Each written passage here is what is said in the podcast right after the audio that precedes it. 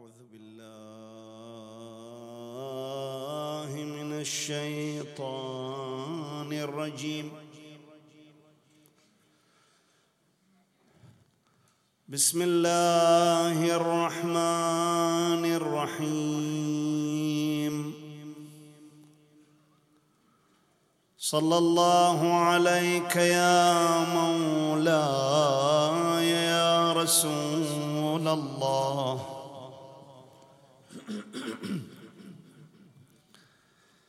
صلى الله وسلم عليك يا مولاي يا أبا عبد الله. وابن رسول الله وابن امير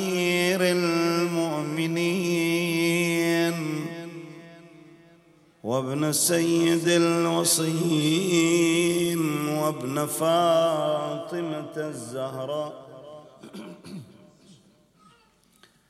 سيدتي وسيدة نساء العالمين غريب يا مظلوم.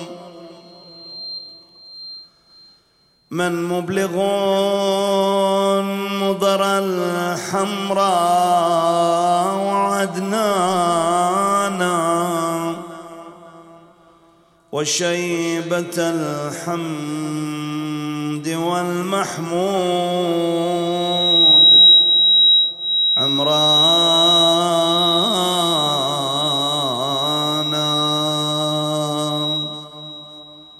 أن قد ذوى من عالي دوحهم غصنون به استفادت أصول الكون. أغصانا وقد هوى مجدهم ركن به.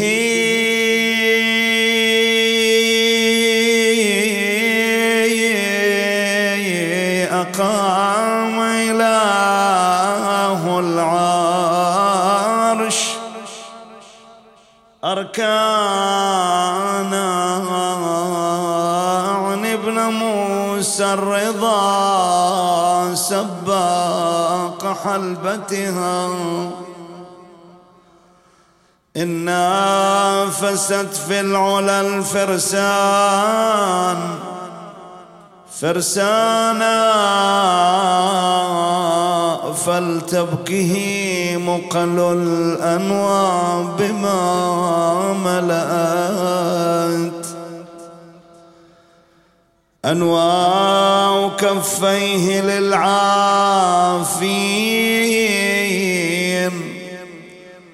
غدرانا وليبكه الدين والذكر الحكيم كما أبان للناس آيات وبرهانا.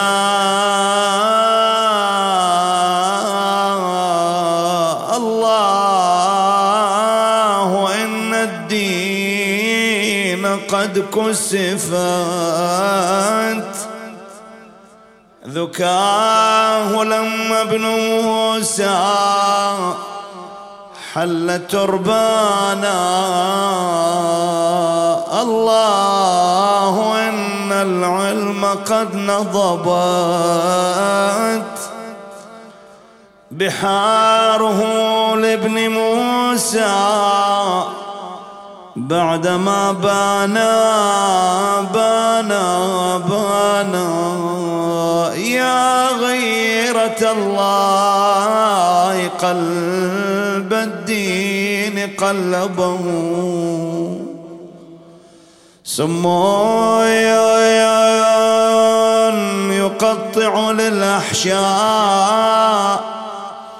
ألوانا. يا قضى الرضا نحبه سما وحين قضى. قضى الهدايا يا عادما للحق. تبيانا يا قضى غريب خراسان بغصته. نفس الفداء لغريب في خراسان فاطمة نادي ما لفت من طوس. أخبار أخبار. مدري متى الغياب يلفو يا هل الده يا طوس ردي من مضى الأرض شبحيلة يا يا ولا تفجعيني بالرضا وخلي سبيلا يا يا. أني خافي من المأمون الفاجر يغيله. فوضت أمري للعلي الواحد القهر. ردي عزيز. يغيل مثل هارون ما في بن العباس يدعى قط مأمون. كلهم مرهام الشر بولادي يرمون أسأل عسى حيهم فنا وأمواتهم نار. إلا ردت عليها طوس وصاحت يا حزين. ابني ترى هو الرضا يا لا ترقبي. وشوفي منازلهم خليه في المدي ظلموا عليها يا حزين سافي غبه آهان اللي جاني واشتراني باختياره. وجيت مطيع مسلمه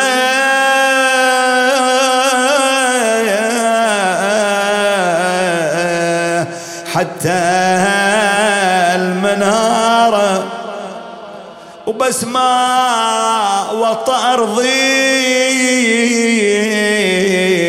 وبشرني بشا أحوي ضريحة واستوي كعبة الزوة. شلون جاوبت فاطمة؟ تقول أني لا تحسبوني للرضا. في طوس ما جيت. ولا إلى بغداد ما رحت كلهم عليهم نوحيت والجاب شقه. واعظم علي لا نعان دهري رمان بالرزايا وكل غالي. وكل غالي وشتت اولادي عن يميني وعن شمالي ولا أشوف ساعة فارغ من النوح. بالي وأعظم علي لأن عناعي. ابكي على أولادي. ذبايح يا واني نصبت العزل وسط القبور. ونسيت ضلع اللي بصير الباب. بصير الباب مكسور. واعظم علي الآن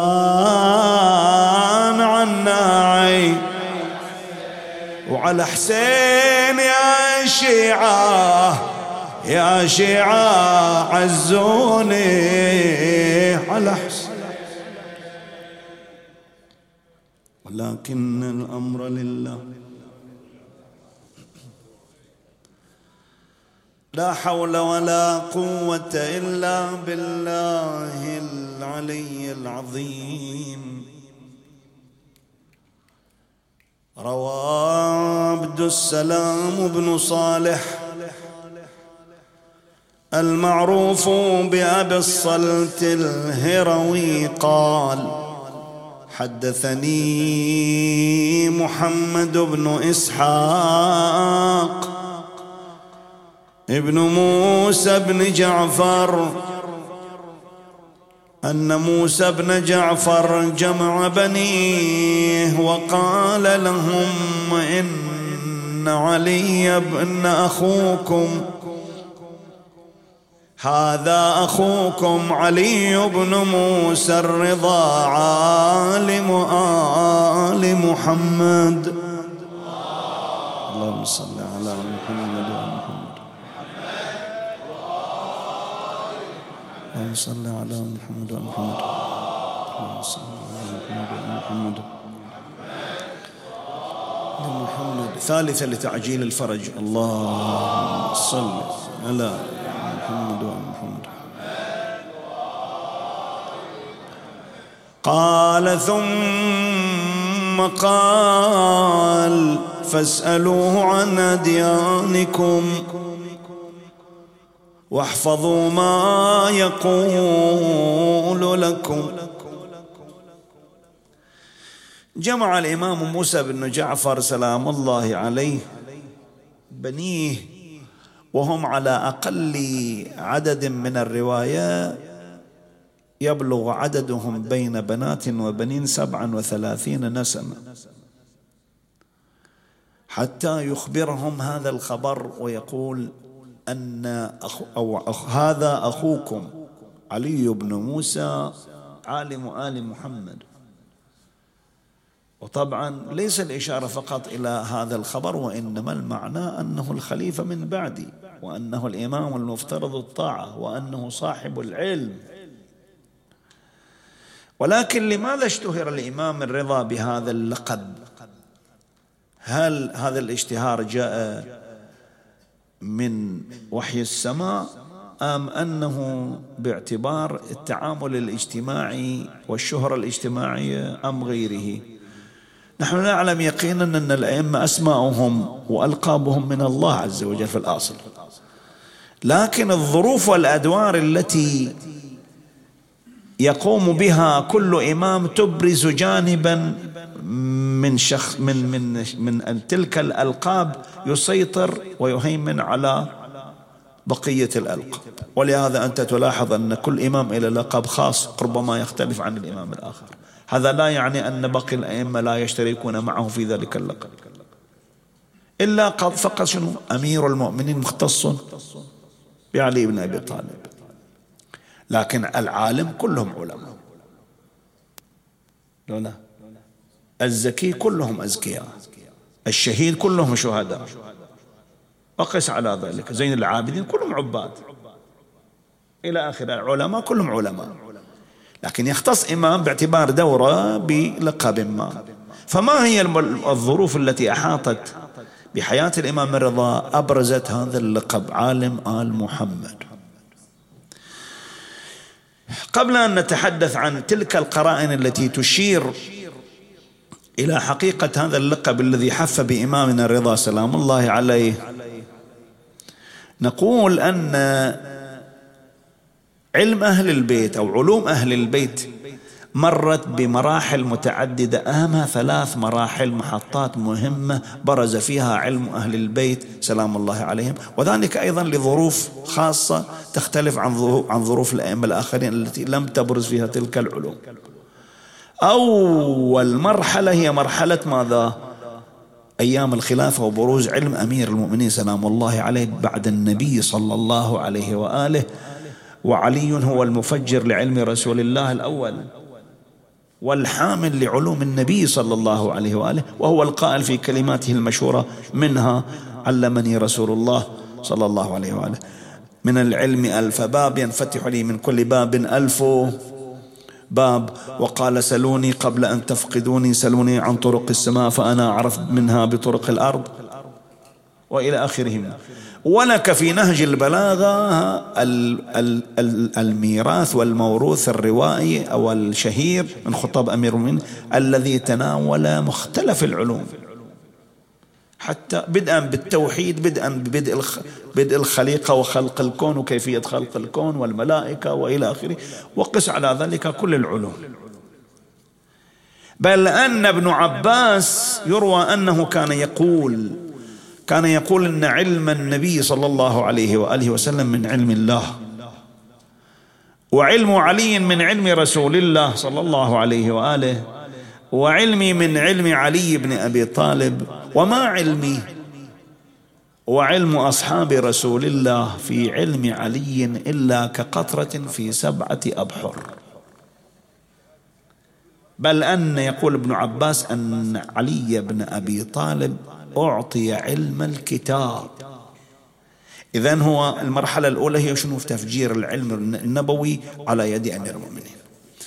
لكن باعتبار الظروف التي حفت بالحسن سلام الله عليه والحسين وشهادته في كربلاء وأيام زي العابدين والصعوبة هذه والتضييق أزر ذلك العلم. إجبارا مو, مو, مو, مو, بغية أهل البيت. حتى يظهر بعد ذلك ويفجر على يد الباخر سلام الله عليه في المرحلة الثانية. ويسطر ذلك العلم جليا الإمام الصادق. سلام الله عليه. وينشره في كل أنحاء البلاد. زين. ثم بعد ذلك أيضا يأزر مرة أخرى حتى يعود مجددا على يد الإمام الرضا. الإمام الرضا يعتبر من هو من وضع اللمسات الأخيرة على علم أهل البيت. حيث أبرز ما خفي. وبين المبهم والمشكوك فيه عند الناس من علم أهل البيت. وشرح أبعاد تلك الروايات والسنة. وبالتالي حافظ لنا الإمام الرضا على سنة أهل البيت. كما حفظه أجداده وآباؤه وأبناؤه وكان بارز في هذا المجال. فنال لقب شنو؟ عالم آل محمد. صلى الله عليه وآله. زين. لكن هذا ما يشفي الغليل كما يقولون. ما يشفي الغليل إلا مجموعة من القرائن تشير إلى هذا المقام العلمي الذي كان عليه إمامنا أبو الحسن علي بن موسى الرضا سلام الله عليه. فإليك هذه المجموعة من القرائن وأسألك الدعاء. القرينة الأولى هي قرينة عقلائية عرفية يتسالم عليها العقلاء. وأنه بقدر ما يخرج الإنسان من علماء على يده يشير إلى شنو؟ إلى مدى اشتغال هذا الإنسان بنقل العلم وتفجيره وتعليمه الناس. ولهذا يقول الشيخ شريف عفوا الشيخ باقر شريف القرشي يقول قد بلغ عدد الطلاب والعلماء والرواة الذين تخرجوا على يد الإمام الرضا سلام الله عليه 370 عالم. وهذا ليس بالعدد الهين. يعني إحنا نتحدث عن الفطاحل العلماء المتخرجين. طبعا غير سائر الناس اللي استفادوا من علم الإمام. وهذا ليس بعدد هين. زين. إضافة لذلك باعتبار بعض. أيضا شنو؟ عمر الإمام 55 سنة. شيل منها العمر الصغر شيل منها أيام الثلاث سنوات التي عاشها في مر. الفترة هذه 32 سنة خرج 370 شنو؟ عالم. إلا أن الشيخ محمد نجف صاحب كتاب جامع أصحاب الإمام الرضا عليه السلام يقول لا لقد بلغ بالتتبع عدد العلماء الذين تخرجوا على يد الإمام الرضا 830 عالم. وهذا أيضا عشان عدد كبير. يشي بأن الإمام فعلا كان مشتغل بالعلم والمشهور إحنا على المنابر قضية ولاية العهد والحديث عنها. ترى هذه ما أخذت من حياة الإمام إلا ثلاث شنو؟ سنوات فقط. ثم استشهد بعدها. بينما 32 سنة لأنه كان دون العشرين قد تصدى للتعليم باعتبار أن الإمام الكاظم كان رهين السجون فالإمام الرضا لازم يبرز علمه. فلا بد أن ماذا؟ لا بد أن يظهر علم الإمام حتى وإن كان صغيرا دون العشرين. ولهذا يقول أبو الصلت الهروي قال ما رأيت أو عفوا سمعت كثيرا من علي بن موسى الرضا يقول كنت أجلس في الروضة يعني في روضة مسجد النبي صلى الله عليه وسلم. والعلماء في المدينة متوافرون. ما هو واحد ولا اثنين. علماء كثر موجودين. فإذا أعيا أحدهم المسألة أحدهم المسألة أعيته. أشاروا إلي بأجمعهم وبعثوا إلي بالمسائل فأجيب عنها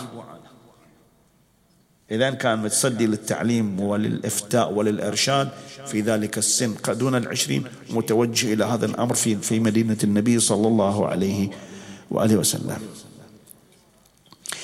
هذه شنو؟ هذه قرينة أولى بأنه عدد عدد الذين تخرجوا على يد الإمام عدد كبير وأنه وأنه والقرينة الثانية أنه بدأ بهذا الأمر في عنفوان شباب. ف 32 سنة قضاها الإمام في التدريس في التعليم. عالم آل محمد. زين. قرينة ثالثة هو أن الإمام سلام الله عليه حتى الثلاث سنوات اللي قضاها في ما, ما, ما يزعمونه ولاية العهد وهو بريء من ذلك لأنه قد شرط على المأمون. بشرطه على المأمون أنه لا يتدخل في شؤون الدولة. والأمور الإجرائية السياسية يعني لا يعزل لا ينصب لا ي... أبدا ما يتدخل في شيء. المأمون من جهله ظن بأنه بمجرد قبول الإمام الولاية, الولاية المزعومة آه، شكليا راح تتحقق أحلامه. بينما هو بالعكس عدم تدخل الإمام دمر أحلام المأمون. وبالتالي الإمام تفرغ في ثلاث في هذه الثلاث سنوات لبث علوم أهل البيت في مروة خراسان. حتى الثلاث سنوات ما استفاد منها المأمون والذي استفاد منها الإمام في توجيهه فكان يجتمع له الرواة والمحدثون يأخذون عنه العلم. بل وأحدث في قعر دار عدوه إقامة الشعائر ومن أشهرها قصيدة دعبل الخزاعي آه، وأحاديثه مع ابن شبيب. أحيا شعائر الحسين. بالتالي الإمام كان إلى دور كبير. في هذه القرينة الثالثة وهي استغلال السن السني ولاية العهد في في الدرس والتعليم أشهر ما يكون أنه حول بهو الخلافة العباسية إلى قاعة مؤتمرات إسلامية. وقد روي عنه سلام الله عليه قرابة تسعة عشر مناظرة. في مختلف العلوم. أغلبها كان أغلبها جزء منها كان في المدينة المنورة أيام كان في المدينة وأغلبها كان في قصر المأمون في مر وفي خراسان. وأشهر تلك المناظرات في مر هي تلك المناظرة الشهيرة التي تعتبر بمثابة مؤتمر عالمي للأديان. لما شاف المأمون تفجر علم الإمام وأن الناس يحفون به يتعلمون منه اغتاظ فأعد له مناظرة على من العيار الثقيل مع أصحاب الأديان واستدعاه لذلك. كان جالس مع أحد أصحابه يقال له النوفلي في المسجد. فجاء رسول المأمون. قال إن المأمون يدعوك وقد أعد لك مناظرة جديدة. لكن عاد هذه على مستوى راقي يعني. التفت الإمام إلى النوفلي. قال ما تظن يا نوفلي هدف المأمون من هذا؟ قال إنه يريد إحراجك. يريد يطلعك أمام هؤلاء. صغير ها؟ يستصغر قدرك. لو واحد منهم يحجك بحجة يستصغر قدرك بهذا الأمر. زين. ولكن أسأل الله أن يظفرك عليهم سيدي. قال فتبسم الإمام. قال نعم يا نوفلي. هذا ما أراده المأمون. ولكن تعلم يا نوفلي متى يندم المأمون. قال متى سيدي؟ قال عندما يراني أجيب على أهل التوراة عفوا الإنجيل بإنجيلهم وأهل التوراة بتوراتهم والصابئة بعبرانيتهم والمجوس والفلاسفة والمتكلمين. تلك اللحظة راح شنو المأمون؟ يعض إذا ندم فعلا تحدث ما ما قاله الإمام تماما قال الرسول تقدم إحنا في الطريق. اجى الإمام دخل وإذا قد أعدوا له مجموعة من رؤساء الأديان. رأس الجاثليق اللي في زمان الآن يعبر عنها الكاثوليك يعني المسيح, الكاثوليكية.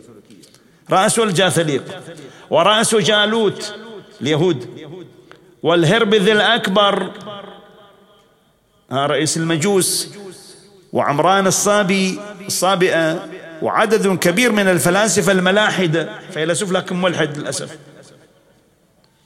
زين. وأيضا جمع من العلماء من المذاهب الإسلامية المخلقة وجابهم كلهم حتى يضع علي بن موسى الرضا في موضع المساءلة ويجيب على أسئلتهم لعل أحدهم يحرجه اسمع شي يقول أبو الصلت. يقول أبو الصلت ما رأيت أعلم من علي بن موسى الرضا. ليش أبو الصلت قال فإنه ما لقيه عالم إلا وشهد له بمثل شهادتي. وإن المأمون لقد أعد له ذوات عدد من أصحاب الأديان حتى حتى يحاججونه ولكنه غلبهم جميعهم وأقروا له بالفضل جميعا. صلوا على محمد. اللهم صل على محمد وآل محمد. ثانية. اللهم صل على محمد وآل محمد. اللهم صل على محمد وآل محمد.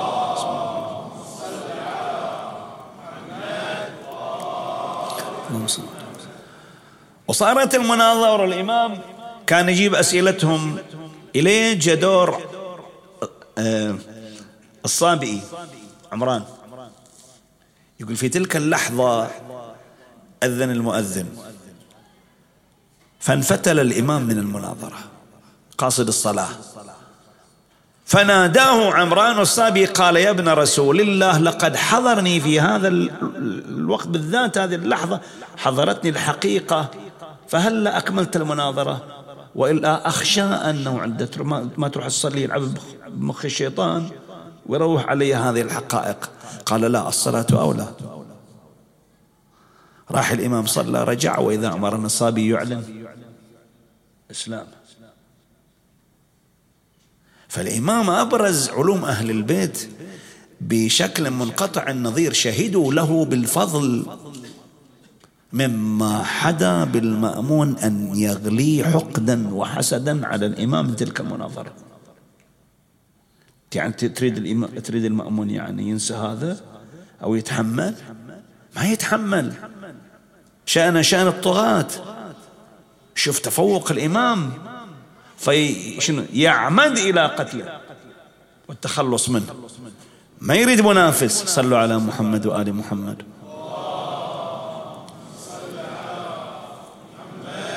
وآل محمد. اللهم صل على محمد وآل محمد وعجل فرجهم. اللهم صل على محمد. اللهم صل على محمد. هذه القرائن الثلاثة نعززها بقرينة الرابعة أن نحن نعلم بأن السنة منع تدوينها منذ عهد الخليفة الثاني.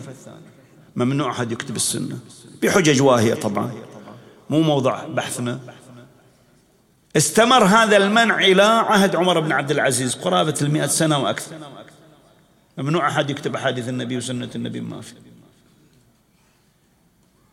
عمر بن عبد العزيز قال لا هذا خطأ فادح الذي ارتكب. نحتاج أن نصححه. ابدأوا بتدوين السنة. لك أن تتخيل عزيزي المستمع أن جل الصحابة شنو؟ ماتوا. والتابعين حقهم شنو بقى؟ تابع التابعين. سنة مر عليها هذا القدر من الزمان. تتوقع أنها تكون سليمة مئة في المئة؟ صعب. طبعا أحاديث أهل البيت وأحاديث النبي ما توقف تدوينها نتحدث عن المدرسة الأخرى. فشيء طبيعي يكون هناك خلل في شنو؟ في الأحاديث. إما خلل متعمد وإما خلل بسبب هذه الفترة. لا لا. فلهذا تلاحظ أن الإمام أسس منهج علمي لنقد الرواية. وهذا ما أشار إليه في بعض الروايات التي وردت في مسند حديث الإمام الرضا. وكتاب الصدوق رحمة الله عليه عيون أخبار الرضا. بالإضافة إلى إلى إلى الأبواب التي تتعلق مثلا بالصلاة أبواب تتعلق بالقرآن علوم القرآن أبواب تتعلق بالعقائد مختلفة الأحكام الشرعية. لكن أفردوا أفرد الصدق باب يتعلق بالمنهج العلمي الإمام الرضا في نقد الرواية. وهذا مهم جدا أخواني. شوف شلون عمل الإمام على هذا الأمر. قال هذه الروايات اللي تترامى من كل جانب ومكان من دون من دون حسيب ورقيب وتدقيق في متنها احذفوها من حياتكم. اسمعوا الصحيح. من ضمن تلك النماذج دخل عليه إبراهيم بن أبي محمود يوما فقال له يا ابن رسول الله إنا نسمع حديثا عن النبي يروى عن النبي حديث أن النبي قال بأن الله ينزل من السماء عفوا إلى السماء الدنيا في كل ليلة فينادي. أه؟ لا ما جاب خضير الحمار أنا بن زيد عليه بعد على حال. ينادي ألا من تائب يتوب؟ فأتوب عليه. أنا من مستغفر يستغفر فأغفر له. قال قاتلهم الله لقد حرفوا الكلمة عن مواضعه. إذا هناك تحريف للكلمة عن مواضعه يعني تعمد. فهذا منهج تقييم التعمد هذا. قال إنما قال النبي صلى الله عليه وآله وسلم إن الله ينزل ملكا. مو هو ينزل. لأن إذا قلت هو ينزل سوت شرخ كبير في العقيدة. واضطررت إلى شنو؟ إلى تجسيم وتحديد شنو؟ الإله. قال إن الله ينزل ملكا كل ليلة آخر الليل وفي وأول الليل ليلة الجمعة فينادي ألا من تائب يتوب فيتوب الله عليه. ألا من مستغفر يستغفر فيغفر الله له. ألا يا طالب الخير أقبل ويا طالب الشر أقصر. توب عاد ها؟ حتى يخرج حتى يطلع الصباح. إذا هذه منهجية شنو؟ تعديل الأمور المتعمدة في الرواية. أيضا يدخل الحسين بن خالد على إمامنا الرضا سلام الله عليه ويقول له سيدي ومولاي سمعنا حديث يروى عن النبي. هذا صحيح والله لا؟ قال ما عندك. فاتح الباب الإمام رضا اللي عنده حديث يشك فيه عنده حديث مو متأكد منه يجي تعال العلم عندنا. قال له قيل أن أن النبي قد روى بأن الله قد خلق آدم على صورته. والضمير هنا عائد على ذات الله يعني الله خلق آدم على صورة نفسه ذاته يعني. ومن هذا طلع لنا حديث الشاب الأمرد له. فقال الإمام قاتلهم الله لقد حذفوا صدر الحديث. صدر الرواية شالوا يعني هذا شنو؟ إذا مو تعمد قد يكون من باب تطاول المدة في عدم تدوين السنة هذا شنو؟ سقط سهوا بنقول. أكو منهجية لتصحيح هذا الشيء والمنهجية لا يملكها إلا أصحابها. ولهذا قال الإمام سلام الله عليه قال إنما قا إنما مر النبي صلى الله عليه وآله وسلم على رجلين يتسابان. هذا يسب هذا يشتم هذا. فقال أحدهما للآخر أعز الله وأكرم الله وجوه السامعين. قال له قبح الله وجهك ووجه من يشبهك.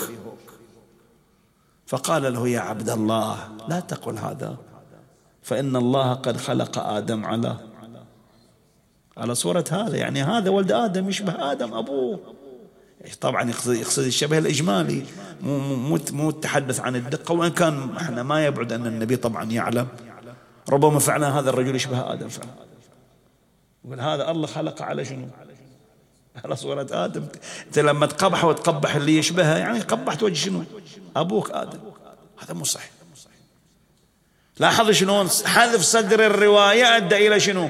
إلى خلل في العقيدة. ثم يدخل الحسين بن علي الوشاء يقول سمعنا حديثا يروى عن النبي قيل أن لا جبر ولا تفويض وإنما أمر بين الأمرين. أفهمني ما معنى هذا. شوف هذا الحديث صحيح بس يريد شنو؟ يفهم معناه. ما موجود في الحفي في تفسير الحديث هذا فقال له الإمام. من قال بأن الله يخلق أفعالنا يعني السيئة؟ آه ثم يعذبنا عليها عليها فقد قال بالجبر وهذا كفر.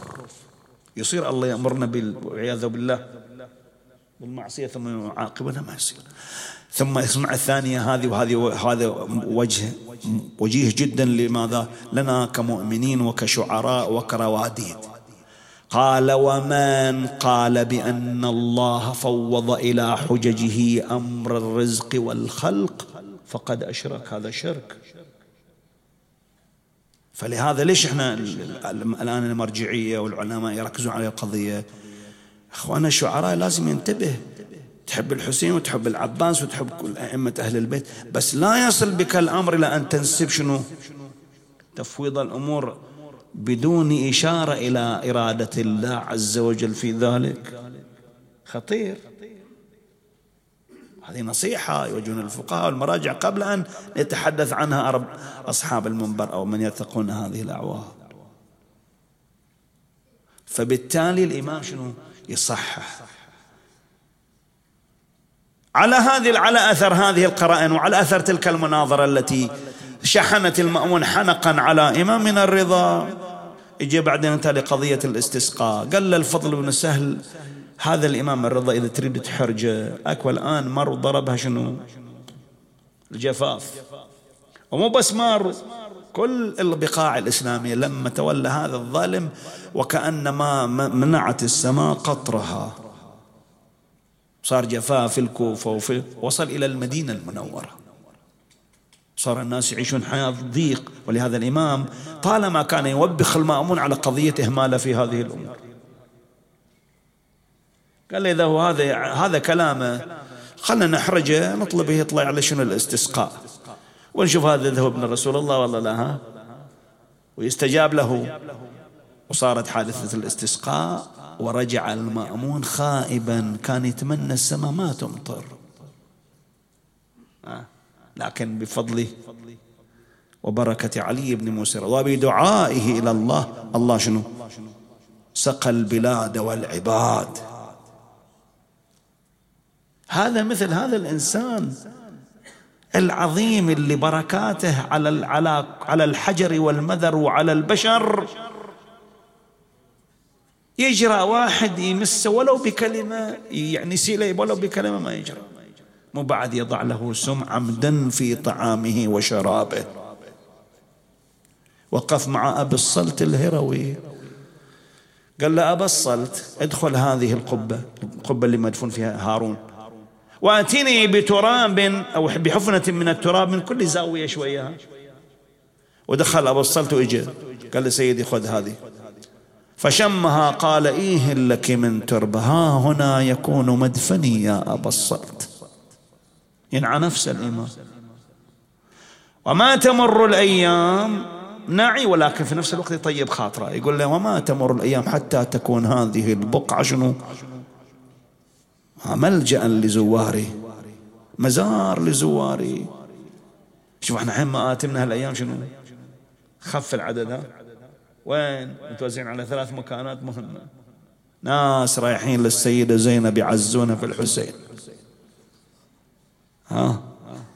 وناس عند الرضا سلام الله عليه يعزون بالحسين. ولكن الجمع الأكبر وين؟ الحسين وما أدراك ما الحسين. حبيب القلوب.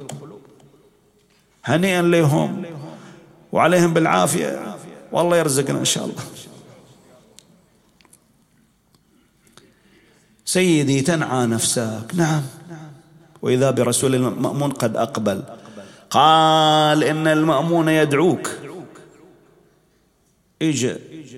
قال يا أبا الصلت تقف على الباب تنتظرني أنا أدخل على المأمون. وأعلم أن هذا الدخول مريب. فإذا خرجت من عنده مكشوف الرأس يعني عباءتي على كتفي كالعادة فكلمني. وأما إذا رأيت عباءتي على وين؟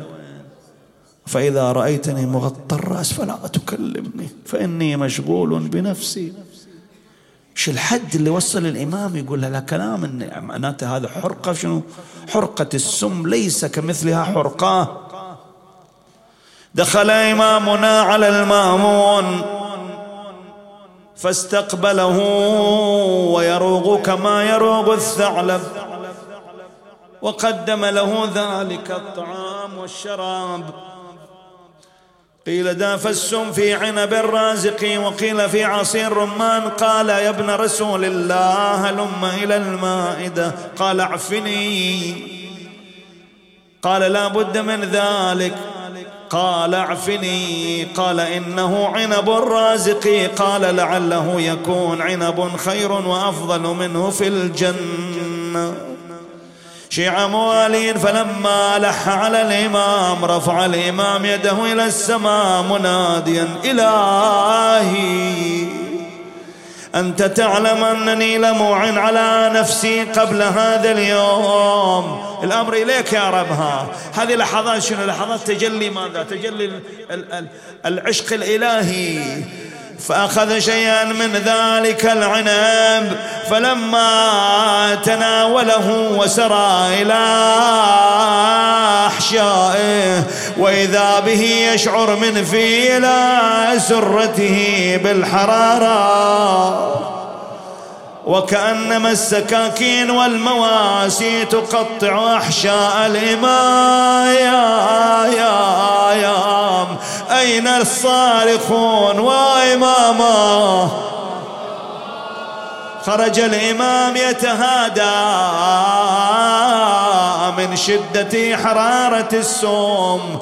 عضد له أبو الصلت جاء به إلى الدار. قال أبو الصلت افرش للفراش أريد أستلقها وأغلق الأبواب ولا تجعل أحدا يدخل علينا. يقول فرشت له الفراش. ألقى بنفسه على الفراش يتلوى من حرارة السم ذهبت أغلق الأبواب أغلقت الباب أردت أن أعود إليه وإذا أرى أمامي غلاما سباعي أو ثماني في الدار قلت من أنت؟ ومن أين أتيت؟ وكيف دخلت إلى هنا؟ والأبواب موصدة. قال يا بصلت أنا مولاك محمد بن علي الجواد. وأن الذي جاء بي من المدينة إلى خراسان هو الذي أدخلني والأبواب مؤصدة. الإمام سمع صوت الجواد يتحدث إلى إلى الصت ما تحملها؟ نسي آلامه وحرقة السم وجاء إليه فضمه إلى صدره. ومن مناد وسيدا أخذ يقبله ثم جره بثقل إلى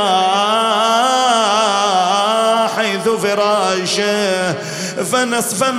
فانجدل الإمام على ذلك الفراش وهوى عليه الجواد يقبله ويودعه. أو من مناذ وسيدا وعند احتضار الموت عرق جبين إمامنا. وسكن أنينه وأوصى بوصايا يا يا يا وتلا آيات من القرآن فلما ختمها مد يديه ورجليه وغمض عينيه وأطبق فاه وفاضت روحه المقدسة.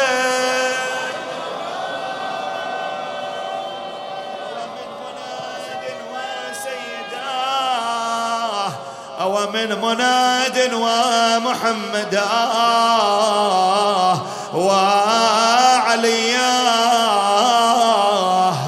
وبس جرع ذاك بالعنب السمي سرى في كبدته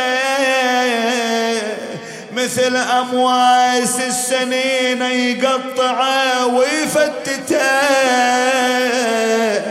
وظل أبو محمد يتقلب ويجذب ولته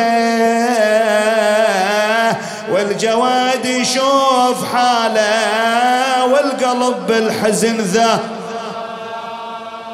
إيه غمض عيون الرضا. ومد يديه مد رجله واليدين. وفارقت روح الشريفة والجواد أهمل العين. يصيح بويا وداعة الله بعدك تيتم الدين. والخبر في طوش شاع من عظم ذاك المصا إيه إيه أصبحت طوس بزلازل والخلق كلها بعوايا ولأجل أبو محمد تزلزل يا خلق عرش. والأعلام السود منشورة ومدامعهم تسيل اهتزت السبع العلية وبالأرض صار انقلة. وقام شبله يغسله. والدمع من عينه همايا. ومد فوق المغتسل والماء جاه منس بلطفوف حسين جدة وحسينا بلطفوف حسين جدة تغسل بفيض الدمايا والجفن ساف الثرى عريان مسلوب الثياب. إلا يا ضميت المفاخر والفضايل وبحفرتك علم الأواخر والأواه صرتي لبدر المصطفى تالي المنازل. بيك اختفى واظلم هوانا ورجلك و صاحت بابن موسى الفخر كل جمعته. جمعته جمعته. وغصبا علي ابن الرجس قطع مهج. لكن بلا تجهيز جسمه. ما تركته. عتبوا على اللي برضها ظلوا بلا جفه ليش الريف ولجتم عيد؟ على خيل وأعنى. ولا سيف عند نسيل. ولا شرعة السنة بعد يا طوس ولا هضمت ولا منعت الماي. وحسين برض الغاضري انذبح عطشه أنا من عقب موته ما سبيت مخدراته من عقب موته ما سبيت مخدرة. ومن الخدر للهتك ما طلع بنا. شافن بواجع عليه ما شافن. شماته ولا طفل عندي للرضا ظل فوق تربة. من مبلغون مضر الحمراء وعدنانا يا الله. نسألك وندعوك نقسم عليك بالنبي وأهل بيته الطيبين الطاهرين. فرج عنا وعن جميع المؤمنين والمؤمنات. اشف كل مريض فك كل أسير رد كل غريب غير سوء حالنا. بحسن حالك فرج عنا وعن جميع المؤمنين والمؤمنات فرجا عاجلا. اللهم ارحم موتى المؤسسين موتى الحاضرين من مات على الإيمان. نهدي للجميع ثواب الفاتحة مع الصلوات.